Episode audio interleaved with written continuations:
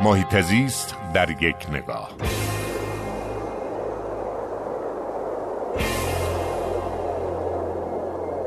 خیلی از کلان شهرها در دنیا دارن تلاش می‌کنن تا شرایط فراهم بکنن که مردم از خودروهای شخصیشون کمتر استفاده نکنن. آمستردام، پاریس، استکهلم، اسلو در سرآمد این شهرها و کلان شهرها قرار دارن. صادق خان در شهرداری لندن هم داره این تلاش رو انجام میده. اما اخیرا شهردار جدید بخارست که یک خانومی هستن مسیر وارونه رو طی می‌کنه. بخارست که خودش در پایتخت رومانی هفت سال بود که داشت تلاش می‌کرد در برخی از مناطق پر رفت آمد شهر ساعتهایی رو فراهم بکنه برای اینکه مردم بتونن پیاده برن با دوچرخه برن ورزش بکنن.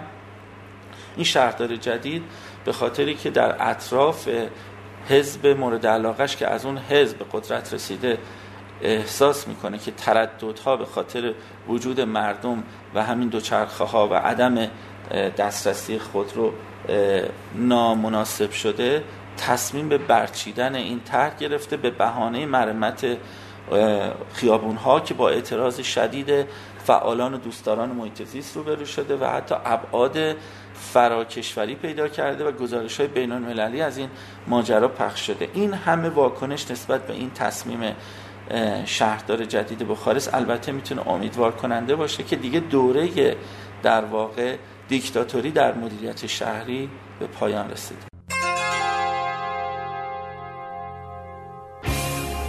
هر جا حال محیط زیست خوب است حال مردم خوب است.